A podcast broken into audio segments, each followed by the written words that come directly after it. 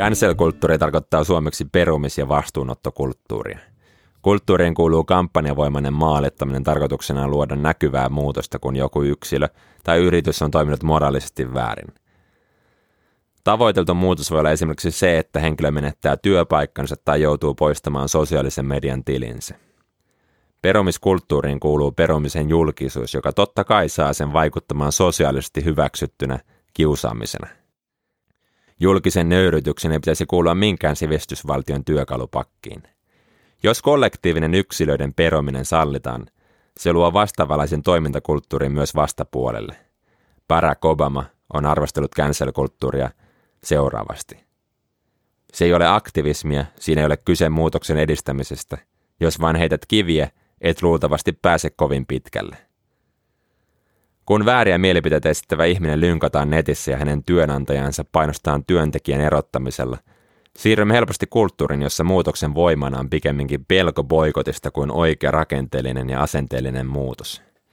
Historiallisesta näkökulmasta perumiskulttuuri ei ole mikään uusi ilmiö. Joukkovoima jonkin yrityksen tai henkilön perumiseksi oli pitkään vähemmistöjen ainoa tapa vaikuttaa yhteiskunnallisiin rakenteisiin – Esimerkkejä löytyy niin mustien kansalaisoikeusaktivistien yhteisöiltä kuin myös San Franciscon sateenkaari-ihmisiltä. Sosiaalinen media on tuonut perumisille kaliberin, jonka tehoa aseen lataja ei välttämättä edes ymmärrä. Amy Cooper soitti poliisin toukokuussa 2020, kun koki pelkoa tummaihoista lintubongari Christian Cooperia kohtaan. Christian Cooper julkaisi videon Facebook-tilillään ja hänen siskonsa Twitterissä. Tämän jälkeen Amy Cooperin elämä oli hänen omien sanojensa mukaan mennyttä. Amy Cooper sai potkut työpaikastaan, kun vain Twitterissä julkaistu video oli kerännyt 40 miljoonaa katselukertaa. The Mandalorian-sarjaa seuranneet muistavat varmasti näyttelijä Gina Caranon tapauksen. Tiedevastaiset julkaisut ja antisemitistisiksi tulkitut meemit synnyttivät hashtag Fire Gina Carano aiheet tunnisteen, jonka seurauksena Lucasfilm päätyi erottamaan hänet. Kevin Hart ei päässyt juontamaan Oscar-gaalaa, kun hänen homofobiset tweettinsä nostettiin esille. Hänen tapauksessaan kaikki lähti siitä, kun Guardian-lehden toimittaja Benjamin Lee mietti Twitterissä kuvakaappauksen kerran, milloin Hart alkaa poistaa vanhoja kirjoituksiaan. Cancel-ajattelu ei ole ollut vain toisen osapuolen heiniä. Kun NFL-pelaaja Colin Kaepernick otettiin Nikein uuden kampanjan kasvoksi, Nike jäi boikotti jyrän alle. Kengänpolttovideot levisivät mediassa ja Nikein kurssi lähti laskuun. Vastareaktiona Naikin kenki ostettiin entistä enemmän ja kurssi ampaisi korkeammalle kuin koskaan. Broomberin suukko, Musta Petteri Korttipakka, kolmenkoon Supermarket, Lakupepe ja Eloveen. Kiellämme, suutumme, tingimme, masennumme ja hyväksymme. Black Lives Matter liikehdintä aloitti yhteiskunnallisen keskustelun tuotteiden ja joukkueiden nimistä. Laajasti julkisuudessa oli Pepsi Company, FedEx ja Nike, jotka käyttivät taloudellista valtansa asettamalla velvoitteita joukkueisiin, joita he sponsoroivat. Multikansallisten yritysten motiivit nimenmuutosvaatimuksiin ovat pohjimmiltaan taloudelliset. On huonoa liiketoimintaa näyttäytyä yrityksen kanssa, joka heikentää kuvaa itse sponsorista. Isojen yritysten tarjoamilla sponsoritoimilla on niin suuri merkitys, että jopa Washington Redskins päätyi vaihtamaan nimensä. Vanhan nimen ongelmallisuuteen vaikutti varmasti se, että joukkueen perustaja George Preston Marshallia on pidetty rasistina. Hän oli yksi heistä, joiden patsas poistettiin Black Lives Matter-marssien yhteydessä. Patsaat kuvastavat historiaa, mutta niin myös nykyhetkeä. Kun patsaiden poisto on läpinäkyvää, sitä ei voi kutsua historian sensuroinniksi, vaan arvopolitiikaksi. Keitä historian henkilöitä ihannoidaan nykyhetken julkisissa tiloissa? Jos patsaisiin on katsominen, ainakaan ei kovin montaa vähemmistön edustajaa. NHL-joukkue Chicago Blackhawks päätyi saman painen alle, vaikkei sponsorien vuoksi. He olivat pikemminkin yleisen mielipiteen ja medioiden dominon nappula. He päätyivät olemaan vaihtamatta nimeään ja logoaan. Julkisessa tiedotteessaan he sanoivat brändinsä juhlistavan mustan haukan eli Black Hawkin perintöä ja lisätä tietoisuutta alkuperäisasukkaiden kulttuurista ja perinteistä. Kulttuurinen omiminen tarkoittaa toisen kulttuurin aineettoman tai aineellisen pääoman käyttöä hyödyn tavoittelemiseksi.